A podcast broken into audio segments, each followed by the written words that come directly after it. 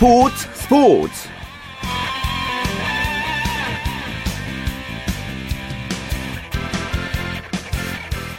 안녕하십니까. 토요일 스포츠 스포츠의 아나운서 최시중입니다.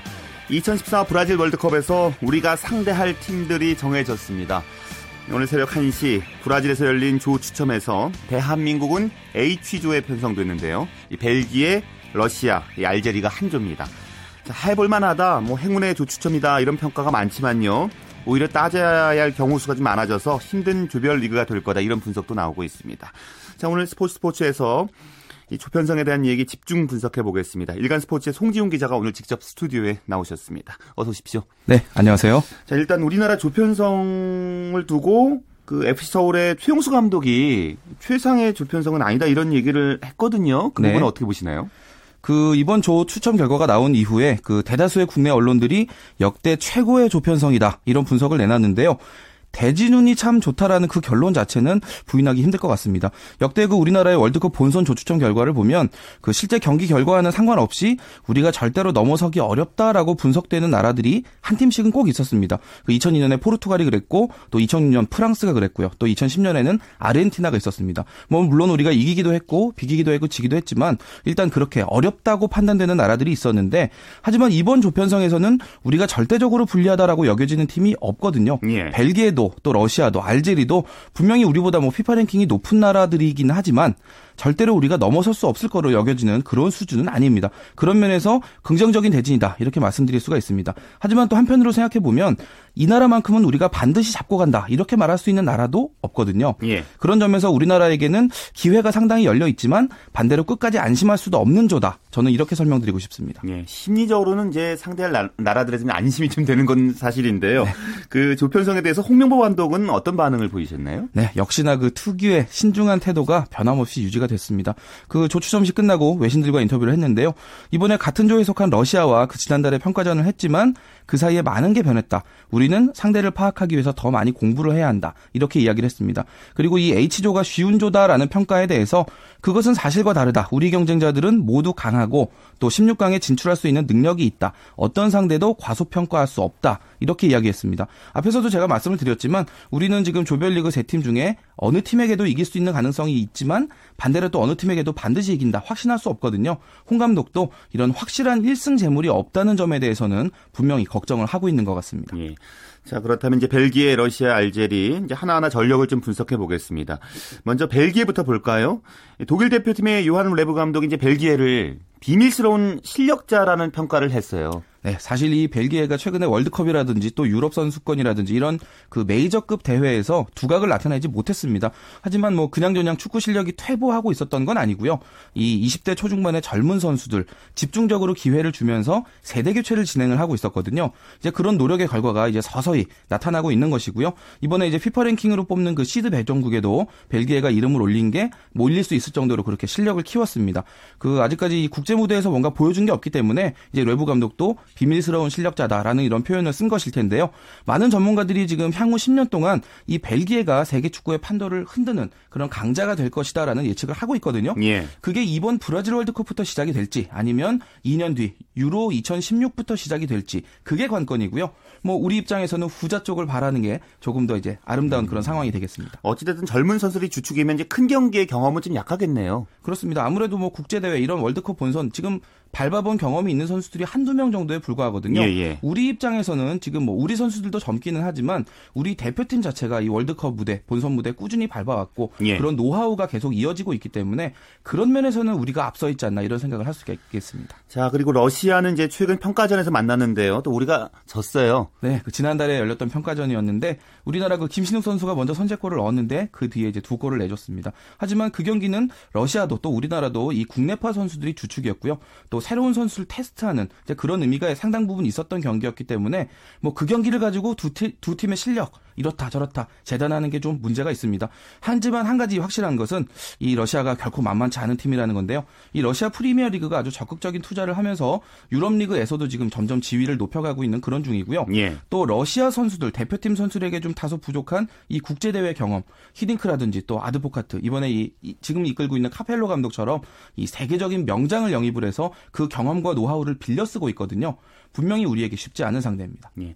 알제리의 전력은 어떻습니까? 사실 이 조별리그 세 팀 중에 우리가 1승을 거둘 가능성이 가장 높은 팀이 어디냐? 라고 물어보신다면 이제 알제리라고 대답을 할 수밖에 없습니다.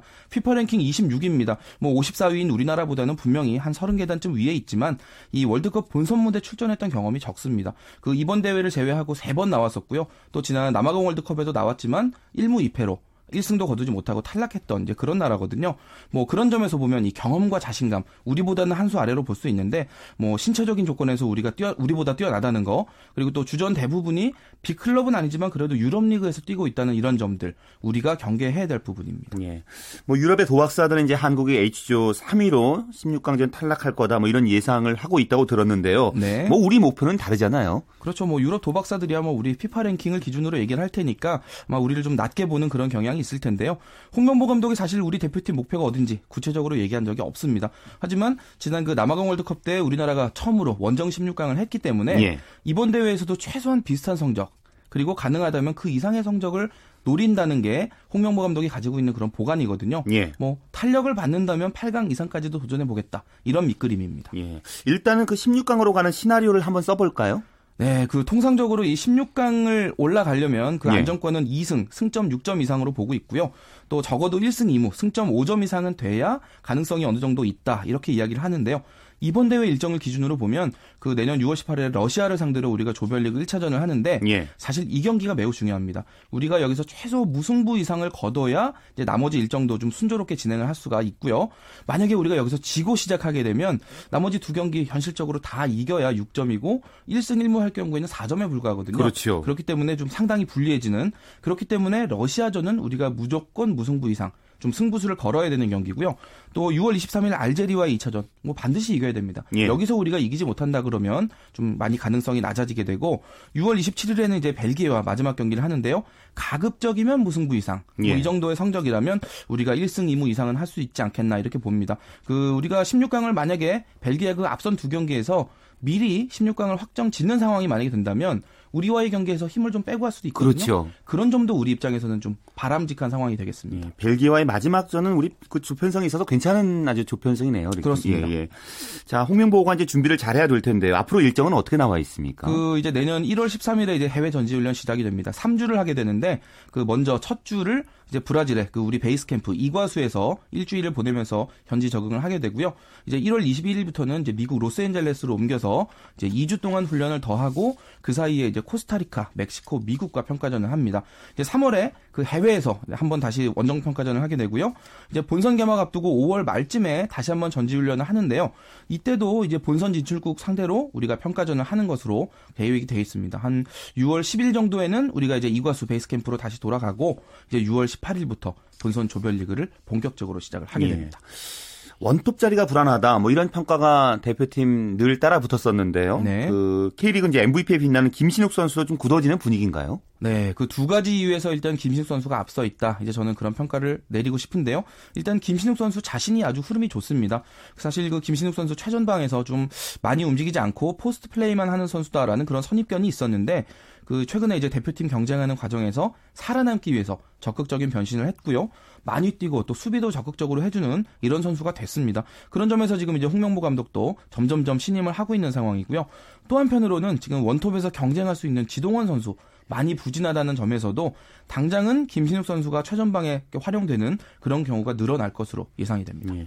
박주영 선수의 그 합류 여부등이 관전 포인트잖아요. 네, 그렇습니다. 이 사실 홍명보 감독이 이 월드컵 본선이 시작되기 전에는 어떤 경우로든 박주영 선수를 불러들일 것이다라는 게 어떻게 보면 이제 공공연한 비밀이 됐는데요.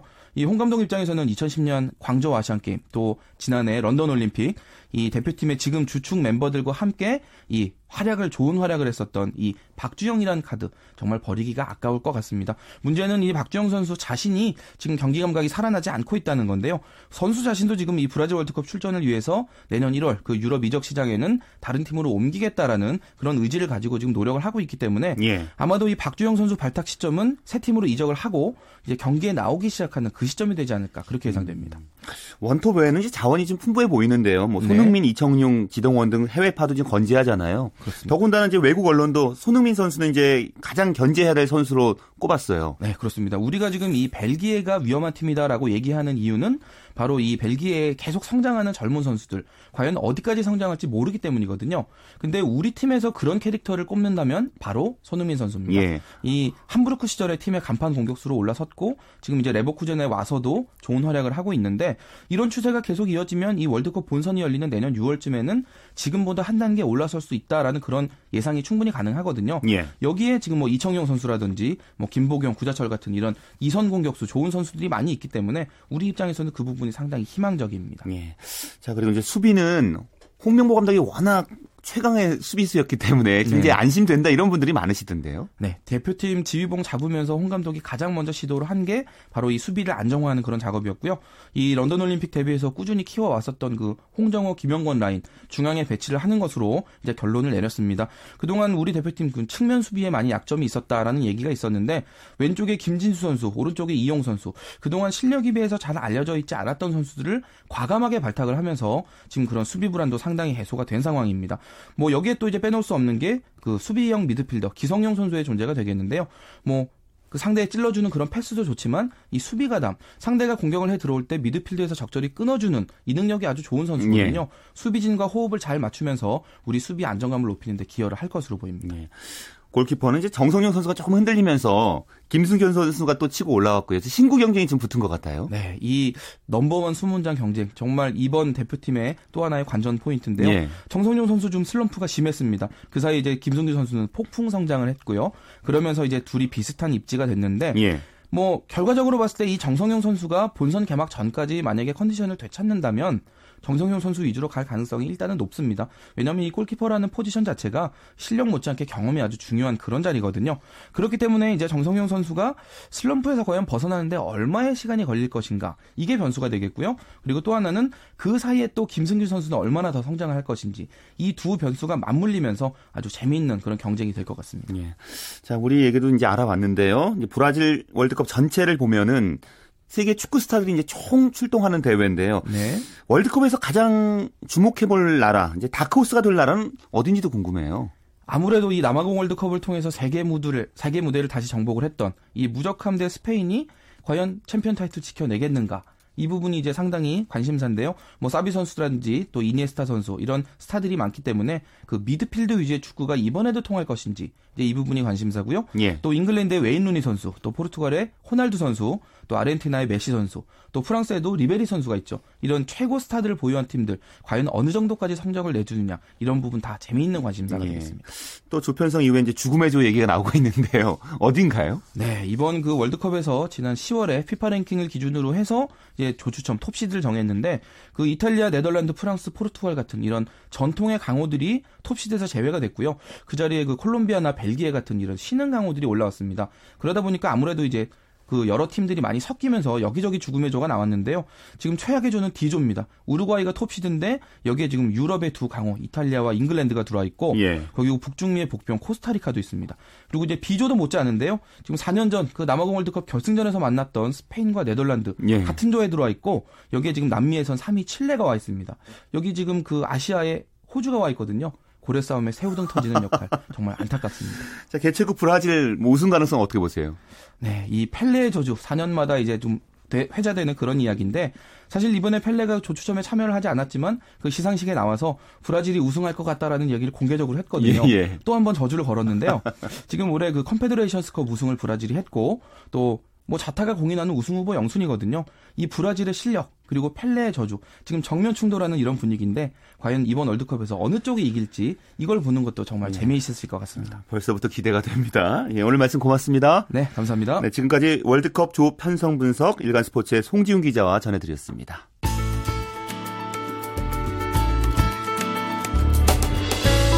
스포츠가 주는 감동과 열정 그리고 숨어있는 눈물까지 담겠습니다. 스포츠 스포츠 최시중 아나운서와 함께합니다. 네 이번에는 프로농구 소식 살펴보겠습니다. 박상혁 농구 전문 기자와 함께하죠. 안녕하십니까?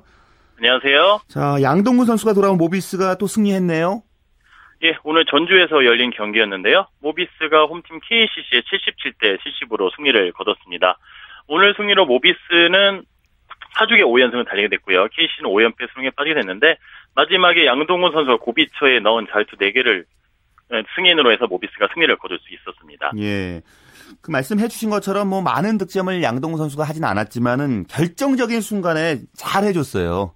네, 사실 양동근 선수가 좀 부상으로 오랫동안 코트에 나오지 못했고요. 오늘 간만에 나왔는데 사실 뭐 기록상으로는 20분 동안 나와서 5득점에 어시스트 5개밖에 못했거든요. 뭐 컨디션이 좋지 않아서 많은 기록을 하지 않았지만 예.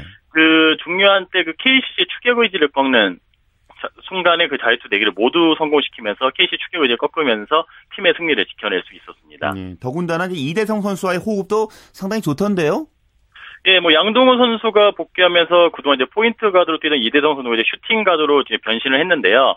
아무래도 양동훈 선수는 오늘 경기 조율에 좀 집중하는 모습이었고 이대성 선수가 득점에 좀 집중을 했는데 오늘 뭐 이대성 선수가 3점슛 5개로만 15득점 올렸거든요.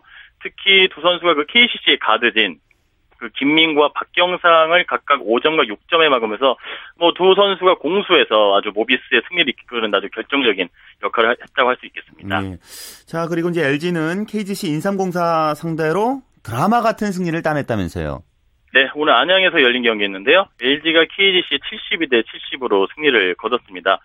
뭐 이제 사실 3쿼터까지는 LG가 앞선 채 끝냈는데 예. 경기 종료 1분여를 남기고서 어떤 KGC의 반격이 시작됐거든요. 에반스의 득점을 6점 차가 좁혔고요. 여기에 또 김태두 선수가 3점슛 성공을 성공인 파울 자유투를 성공시키면서 67대 68까지 쫓아갔습니다. 예. 그리고 이제 LG에게 득점을 허용해서 다시 67대 70을 3점 뒤진 상황에서 최현민 선수가 3점을 성공시키면서 승부를 원점 돌렸는데 마지막에 LG 김종규 선수가 종료 1.4초 전에 그 역전 골미슛 성공시키면서 LG가 어렵게 승리를 낚을 수 있었습니다. 예. 그 마지막 쿼터 이제 4쿼터에 KGC 인상공사 공격 상당히 말씀해 준 것처럼 이제 무서웠는데요. 네, 마지막 결승골 넣은 그 김종규 선수 또 오세근 선수 맞대결 때문에 팬들을 자극하게 했잖아요, 또. 예, 또 두 선수가 뭐 최근 신세대 빅맨이라고 할 수 있겠고요. 또 국가대표 센터 센터들인데 오늘 뭐 기록상 판정승은 이제 오세근 선수가 했죠.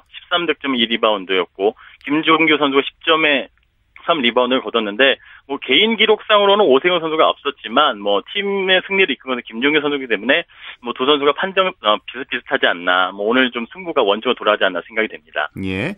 자 그리고 1등과 최하위 팀의 맞대결도 이제 관심이었습니다. 동부가 SK를 잡았네요. 네 원주에서 열린 경기였는데요. 홈팀 동부가 예상을 뒤엎고 SK에 81대 77의 역전승을 이끌었습니다.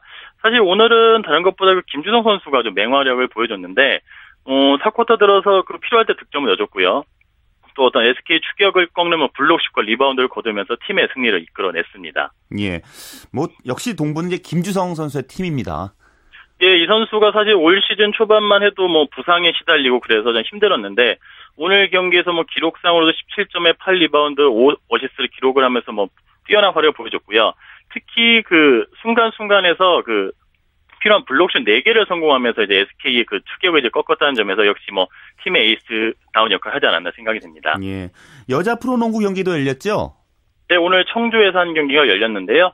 KB 스타즈가 삼성생명에 58대 57 1점 차 승리를 지켰습니다. 뭐 삼성생명은 3쿼터가 뒤졌다가 4쿼터 들어서 그 신안에서 이적한 최희진 선수 또 꿀매대 배윤 선수의 활약을 앞세워서 종료 2분 남기고 57대 55로 역전에 성공했는데 마지막 그 KB스타즈 홍아란 선수에게 역전 3점슛을 맞으면서 다점은 승리를 내주고 말았습니다. 예. 프로농구 내일 경기 일정과 관전 포인트 짚어주실까요? 예, 내일은 일단 여자 농구는 우리은행과 KDB 생명 경기가 있고요. 남자는 원주에서 동부 삼성, 그리고 창원에서 LG SK, 또 고향에서 오리온스와 모비스의 경기가 있습니다. 여자 농구에서는 일단 현재까지 전승 행진을 달리고 있는 우리은행이 과연 내일도 그 전승을 이어갈 수 있을지 좀 관심이 모아지고요. 예. 남자 농구 중에서는 내일 동부가 오늘 이긴, 이긴 동부가 내일 삼성을 상대로 또다시 연승을 이어갈 수 있을지 좀 관심이 모아지고 있습니다. 예, 말씀 고맙습니다. 네, 감사합니다. 음, 박상혁 농구 전문 기자와 프로농구 소식 살펴봤는데요. 그 LG와 KGC 인삼공사의 경기 현장 오늘 72대 70으로 LG가 이겼는데요. 그 박빙의 경기 현장을 정수진 리포터가 오늘 다녀왔습니다. 현장의 열기도 직접 느껴보겠습니다. 아, 정수진의 스포츠 현장으로 가보시죠.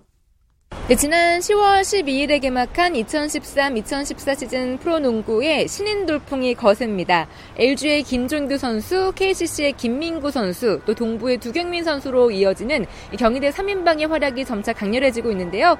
프로 무대에서 잘하는 신인들을 보는 관중들의 마음도 흐뭇합니다. 이번에 그 신인들 김민구랑 김종규랑 두경민이 너무 잘해가지고 좋죠. 김종규 같은 경우도 다른 외국인 센터들보다 훨씬 더 막 덩크도 잘하고 하니까 좋죠. 김문구 선수, 그다음 김종규 선수 이런 선수들이 신인인데 또 불구하고 정규 리그에서 계속적 꾸준한 역할을 하고 있는 거 보니까 능력도 좀 보여줄 수 있지 않을까라는 기대도 좀 하고 있습니다. 이번에 신인들이 너무 잘해줘가지고 지금 볼만해요 게임이. 제가 농구를 한때 재미가 없어서 잠깐 야구로 갈아탔다가 이번에 신인들이 너무 마음에 드는 거예요. 괜찮더라고요. 잘해줘서 그래서 이번에 농구 보러 오늘도 왔었어요. 잘하신 분들 있지만 신인 선수들이 가세를 하면서 좀 더 빨라지고 젊은 농구를 구사하면서 많이 재미있게 볼 수 있는 여건이 마련된 것 같습니다. 그때 농구대전 때 너무 활력이 돋보여가지고 김종규 선수가요. 그래서 사실 많이 기대되고요. 그게 활성화가 되게 많이 될 것 같습니다. 아마 신인들이 그렇게 잘하면은 기존 선수들이 좀 긴장도 하고 오히려 더 기량을 더 발휘하지 않을까 그렇게 생각을 하는데요.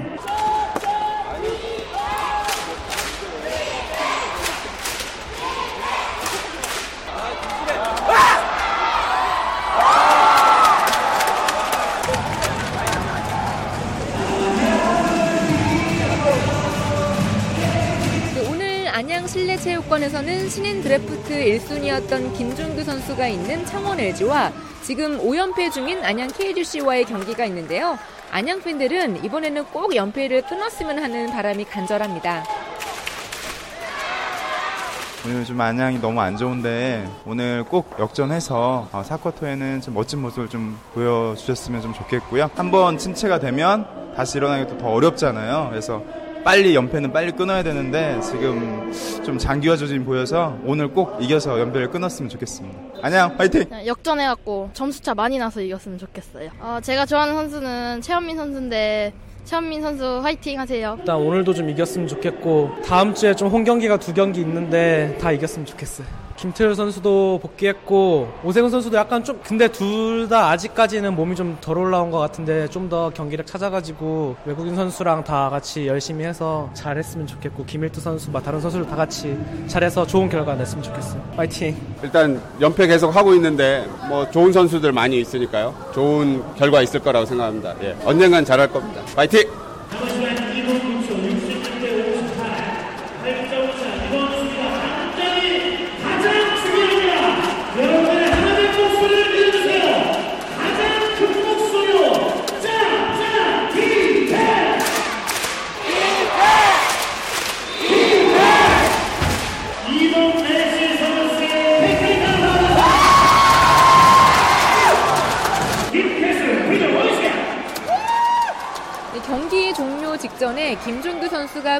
결승골을 터뜨리면서 창원 LG가 안양 KGC를 6연패로 몰아넣었습니다. 창원 LG의 김진 감독과 김종규 선수 차례대로 만나보시죠. 최근에 그 턴오버하고 오펜스 리바운드를 많이 허용했었는데 그 부분에 좀 집중력을 좀 가져가 주자고 얘기를 했었는데 어느 정도 잘 됐었던 부분인데 마지막에 좀 느슨했던 부분이 좀 아쉬운 부분인데 어, 역시 뭐 노련미나 이런 부분에서 뭐 나올 수 있다라고 하지만 우리가 앞으로 한 단계 더 성장하려고 하면 그런 부분에서 내실 있는 운영이 좀 더 필요할 것 같고 그런 부분을 좀더 키워나가야 될 것 같아요. 결승골이라고 하기도 굉장히 좀 민망한데 20점을 이기고 있는 경기에서 그렇게 다 잡혀가지고 정말 마지막에 어렵게 됐는데 거기에 대해서는 일단은 제가 좀 수비 때 실수가 좀 많았던 것 같아요. 왜냐면은 더욱더 벌어질 수 있는 찬스에 자꾸 세근 형한테 득점을 허용하고 또 저로 인해서 또 그렇게 3점슛도 허용하고 그렇기 때문에 제가 주고 제가 마무리한 거라고 생각을 해요. 네, 한편 안양 KGC의 이상범 감독은 오늘 비록 패했지만 나름대로 얻은 면도 있다고 하는데요. 그 이야기 들어보시죠. 최근에도 이제 어느 정도 이제 코트 바란스를 조금 조금씩 찾아가는 것 같고요. 어, 뭐 일단 전상현 선수가 모비스 게임에서 전혀 그 뭐야 슛에 대해서 못 넣어갖고 좀 사기가 죽은 것도 있는데 그것도 또 어느 정도 좀 사기 올려서 좀 풀어준 것 같고 태소리도 뭐 아직까지는 전체적으로 조금 그 바란스를 좀 놓치고 가고는 있는데 그래도 뭐 차츰차츰 나아진다고 지금 보고 있어요. 뭐 다음 주에 또 희종이 들어오면 좀씩 더 도와질 거라고 봐요. 네, 지금까지 안양 실내체육관에서 창원 LG와 안양 KGC와의 경기 전해드렸고요. 저는 정수진이었습니다. 네, 스포츠 현장 함께 하셨고요. 계속해서 프로배구 V리그 소식으로 이어집니다. 마이데일리의 강상 기자와 함께 하죠. 안녕하세요. 예, 안녕하세요. 자, 먼저 이 V리그 올해도 삼성화재가 이 선두 굳히게 들어가나요? 오늘 그 LIG 손해보험을 이겼습니다. 예, 그렇습니다. 삼성화재가 독주 체제를 이어가고 있습니다. 벌써 8승째를 올렸는데요.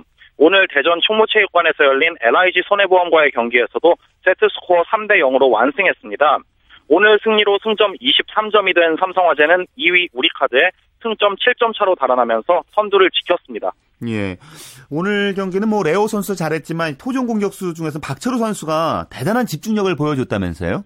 그렇습니다. 사실 지난 경기에서는 박철우 선수가 한 자릿수 득점에 20%대 공격 성공률로 부진했었는데요. 오늘은 달랐습니다.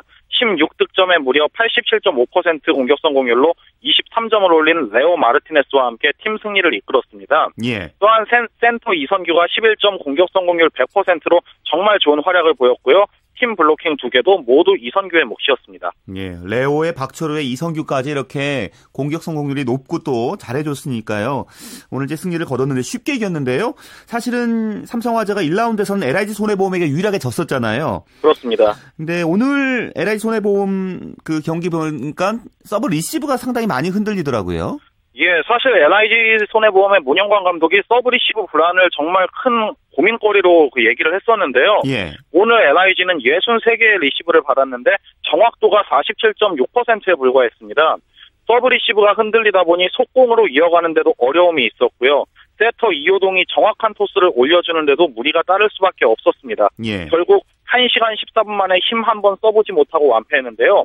24점을 올린 외국인 선수 토마스 에드가 다음으로 많은 득점을 올린 선수가 5득점을 올린 하현용이었을 정도로 제대로 공격이 되지 않았습니다. 예, 결국 이제 리시브부터 출발이 되는데 리시브가 불안하니까 공격이 제대로 이루어지지 않았군요.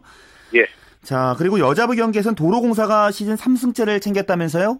예, 도로공사가 KGC 인삼공사를 4연패에 몰아넣었습니다. 오늘 남자부에 이어 열린 여자부 경기에서는 도로공사가 접전 끝에 세트 스코어 3대 2로 이겼는데요. 46점을 올린 외국인 선수 니콜 포셋의 활약이 정말 돋보였습니다. 예. 오늘 그 풀세트 접전이었잖아요. 예. 그 말씀해 주신 것처럼 어떤 놀라운 득점력을 보여준 그 니콜 선수는 뭐 심장마비 걸린 줄 알았다 뭐 이런 얘기 했다면서요. 예, 오늘 니콜 선수가 46점의 공격 성공률도 47.19%로 맹활약했습니다. 후위 공격으로 12점을 올릴 정도로 종횡무진 활약했는데요. 경기 끝나고 심장마비 걸리는 줄 알았다는 말을 했어요. 그만큼 긴박하게 경기가 진행됐고요. 특히 5세트가 그랬습니다. 11대 11까지 굉장히 팽팽한 승부가 이어졌는데 여기서 니콜의 오픈 공격으로 이제 기선을 잡는데 성공을 했거든요. 하지만 또 14대 12 매치 포인트 상황에서 상대 블로킹에 공격이 걸리면서 위기에 몰리기도 했습니다. 그만큼 최근 계속된 패배에 스트레스가 심했음을 알 수 있는 대목이었는데요. 예. 국내 무대 2년 차인 만큼 최고의 공격수다운 활약을 계속 이어갈지 또 관심이 모아지는 부분이네요. 예. 뭐 1, 2세트 이기고 3세트도 졌으니까 사실 이제 분위기는 그 인상공사 쪽으로 좀 넘어갔는데 그래도 잘 극복해냈는데요. 아직까지는 최하인가요, 도로공사가요? 예, 아직까지는 이제 그 오늘 승점을 3점이 아닌 2점만 추가했기 때문에 그 6위에 아직 머물고 있습니다. 5위 현대건설과도 아직 조금은 격차를 보이고 있고요. 니콜 선수가 어느 정도 살아났냐에 따라서 앞으로의 좀 운명이 결정이 될 듯하네요. 예. 인삼공사도 최근에 페이스는 좋지 못하죠. 예, 인삼공사가 최근 4연패에 몰려 있습니다. 정말 초반에 초반 상승세를 이어가지 못하고 있는 모습인데요. 예. 서브 리시브가 불안하고 조이스 선수의 공격 성공률이 조금씩 떨어지는 모습입니다. 이 부분을 선수들의 팀워크로 지금 1라운드에서 보여준 그런 조직력으로 해결을 해야만 연패를 끊고 반전의 계기를 마련할 수 있을 것으로 보입니다. 예.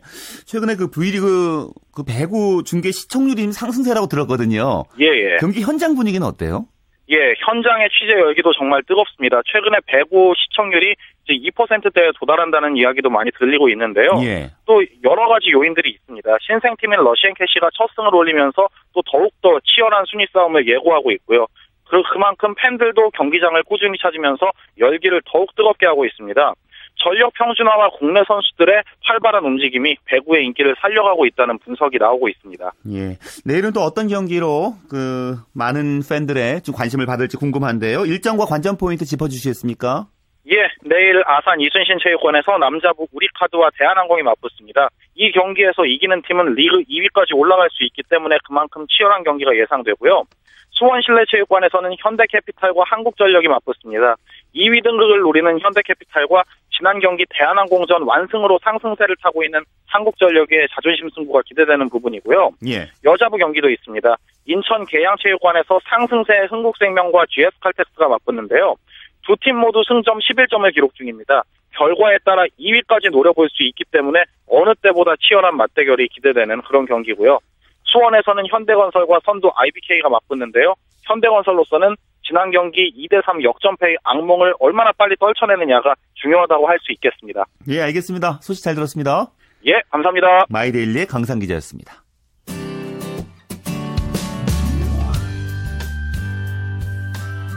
스포츠를 듣는 즐거움. 스포츠, 스포츠. 최시중 아나운서와 함께합니다.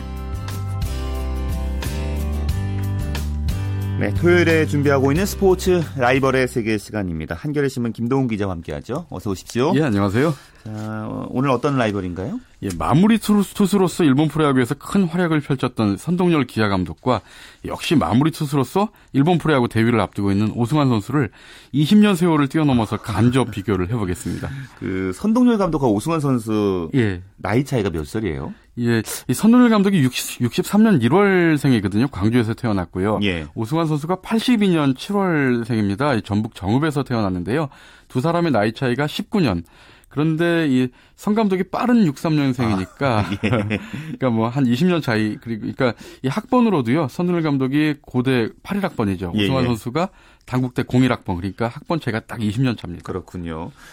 선 감독은 뭐 고등학교 시절에 이미 최고의 스타였잖아요. 예, 근데 그렇죠. 오승환 선수는 그 당시 좀 무명 아니었나요? 그렇습니다. 이 선동열 감독이 광주 1고 3학년 때가 이제 1980년이거든요. 4개 전국 대회 출전해서 2개 대회 우승을 이끌었고요. 그 해의 평균 자책점이 불과 1.27이었습니다. 특히 가장 큰 대회죠. 이 봉황대기 1회전에서 경기고등학교를 상대로 삼진 15개를 잡아내면서 노히트 노런까지 기록을 했어요. 예. 반면에 오승환 선수는 우신중학교를 거쳐서 한서고등학교에 입학을 했지만 이 별다른 주목을 받지 못했고요. 게다가 팔꿈치 인대가 파열되는 부상을 당하면서 투수에서 타자로 전향을 했는데요. 고등학교 2학년 때 2학년 겨울에는 경기고등학교로 전학을 가게 됐는데 경기고에서는 주로 1번 타자와 외야수를 맡았었습니다. 예. 두 선수가 이제 대학 진학할 때 평가도 뭐 천양지차였겠네요. 예, 그렇습니다. 이 81년 선동열 감독은 연고대 스카우트 분쟁 속에 이 고려대학교를 진학 을 했는데요. 영화 그 스타, 스카우트에서도 나오죠. 이 스카우트 저, 분쟁이. 예. 예, 당시에는 프로야구가 없었기 때문에 대학 진학은 당연한 선택이었습니다.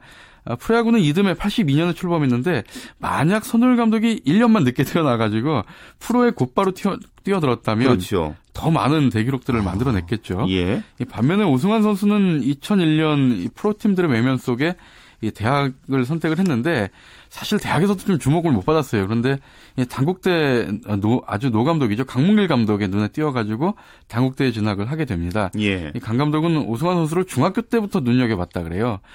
팔꿈치 부상 중이었는데도 오승환 선수를 스카우트해서 오랫동안 재활을 시킨 장본인. 그러니까 지금의 오승환 선수를 만든 장본인이다 이렇게 말할 수 있죠. 네, 그 그렇기 때문에 두 선수 대학 때 활약도 뭐 상당히 큰 차이를 보였겠어요. 예, 그렇습니다. 예. 선동열 감독은 이미 대학 때요. 국가대표로 2학년 때하고 4학년 때니까 82년하고 84년 세계야구 선수권 대회에서 잇따라서 MVP를 받았습니다. 뭐 세계적인 스타였죠. 특히 이제 서울에서 열린 82년 세계야구 선수권 대회, 뭐 아주 그 뭐 김재박 선수의 개구리 번트로 유명한 그 그렇죠. 대회였는데요. 예. 미국과의 경기에서 선동열 선수가 삼진을 15개나 잡아내면서 우리나라가 2대 1로 이기는데 앞장섰습니다. 반면에 오승환 선수는 대학교 1학년 때 이 토미존 수술을 받았거든요. 그러니까 예. 즉 팔꿈치 인대 접합 수술이죠. 그리고 2년 동안 힘겨운 재활 훈련을 거쳐서 이 3학년 때 이제 제한적으로 2이닝 정도 투구를 할 수 있었고요.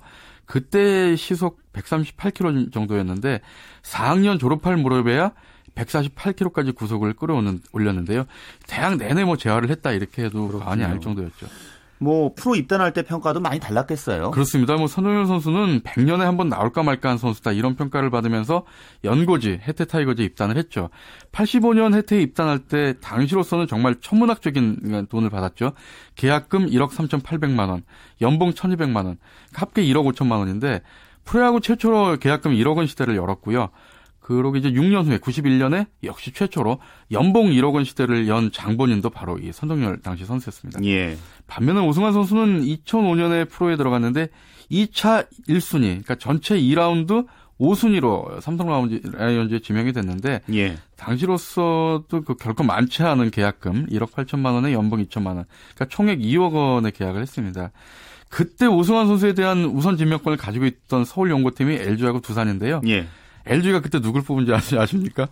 1차 지명에서 박병호, 어. 2차 1순위로 정우윤 선수를 지명을 했고요. 예, 예. 두산은 1차에서 김명재, 2차 1순위로 서동환 선수를 뽑았는데 두 팀 정말 돌이켜보면 땅을 치고 후회할 노릇이겠죠. 정말 그러네요. 예. 자, 이제 선동열 감독과 오승환 선수 이제 프로 데뷔 첫 해 성적을 좀 비교해 보죠. 예. 우선 뭐 선동열 감독은 데뷔는 좀 늦었잖아요. 예, 왜냐면요. 85년에 어, 프로에 뛰어들었어야 되는데 프로팀하고 실업팀 사이에서 스카우트 분쟁이 또 벌어졌어요. 그때는 프로로 안 가고 실업으로 가는 경우도 많았거든요. 예. 85년 7월 2일, 그러니까 시즌이 한참 진행 중일 때 뒤늦게 이제 그 프로 데뷔전을 치렀죠. 그러니까 85년 7월 2일 날이 데뷔 경기였는데 대구에서 열린 삼성전이었습니다. 그때 맞대결 투수가 삼성의 에이스였던 재일동포 김일융 선수였어요. 예. 이 선발 맞대결을 펼쳤는데 7회까지 무실점 대결 아주 팽팽한 투수전을 벌이다가 8회에 한꺼번에 5안타를 맞고 5실점 하면서 패전 투수가 됐습니다. 그러니까 출발은 좋지 않았죠. 이 선동열 감독이 데뷔전에서 재밌는 게 첫 탈삼진을 기록한 선수가 이번에 그 두산 사령탑이 된 송일수 아, 감독이에요. 그때 그렇군요. 김일용 선수의 맞춤형 포수로 이제 삼성에 입단을 했었는데 예, 예. 타격은 조금 재능이 없었던 그런 선수였었죠. 그래서 예, 예. 이 프로 첫해 어쨌든 간에 이 선동열 감독이 반 시즌만 뛰고도 그러니까 7월 2일 날 데뷔전을 치렀으니까요. 25경기에서 선발과 마무리로 오가면서 7승 4패에 8세이브, 평균 자책 1.70 아주 잘 던졌죠. 반면 이제 오승환 선수는 별로 기대를 하지 않았던 선수였을 텐데요. 데뷔 첫 해 정말 엄청난 활약을 펼쳤어요. 예, 그렇습니다. 오승환 선수의 프로 데뷔 첫 해 성적은 정말 놀라울 정도였는데 61경기 출전해서 10승 1패 11홀드 16세이브. 그러니까 승리와 홀드 세이브 모두 두 자릿수를 달성을 했고요. 예. 평균 자책점도 1.18. 대단했죠. 예, 신인왕은 당연히 오승환 선수의 몫이었고요. 또 한국 시리즈에서도 마무리 투수로 맹활약을 펼치면서 MVP까지 거머쥐었는데 역대 신인왕과 한국 시리즈 MVP를 동시에 차지했던 유일한 선수가 바로 이 오승환 선수입니다. 예. 재밌는 게요. 무명의 이 오승환 선수를 삼성에서 육성한 장본인이 바로 당시 삼성 라이온즈의 선동열 감독이죠. 그렇군요. 이선 감독은 초보 사람 탑이었죠. 그때 2005년, 2006년 팀을 잇따라 우승으로 이끌었는데 우승의 최고 주역이 바로 오승환 선수였습니다. 예, 예. 다음 주에도 선동열 감독과 또 오승환 선수에 대한 재밌는 얘기들 듣겠습니다. 말씀 고맙습니다. 네, 감사합니다. 예, 스포츠 라이벌의 세계 한겨레 신문 김동훈 기자와 함께했습니다. 피겨여왕 김연아 선수가 부상 이겨내고 최고의 연기로 돌아왔습니다. 아, 크로아티아에서 열린 2013 Golden Spin of Zagreb 쇼트 프로그램에서 1위를 기록했습니다. 오늘 밤 자정 넘겨서 아버지를 위한 헌정곡으로 프리 연기 또 선보일 예정입니다. 기대가 됩니다. 스포츠 스포츠 오늘 준비한 소식은 여기까지입니다. 내일도 풍성하고 즐거운 스포츠 소식으로 찾아뵙겠습니다. 함께 해 주신 여러분 고맙습니다. 지금까지 스포츠 스포츠 전 아나운서 최시중이었습니다.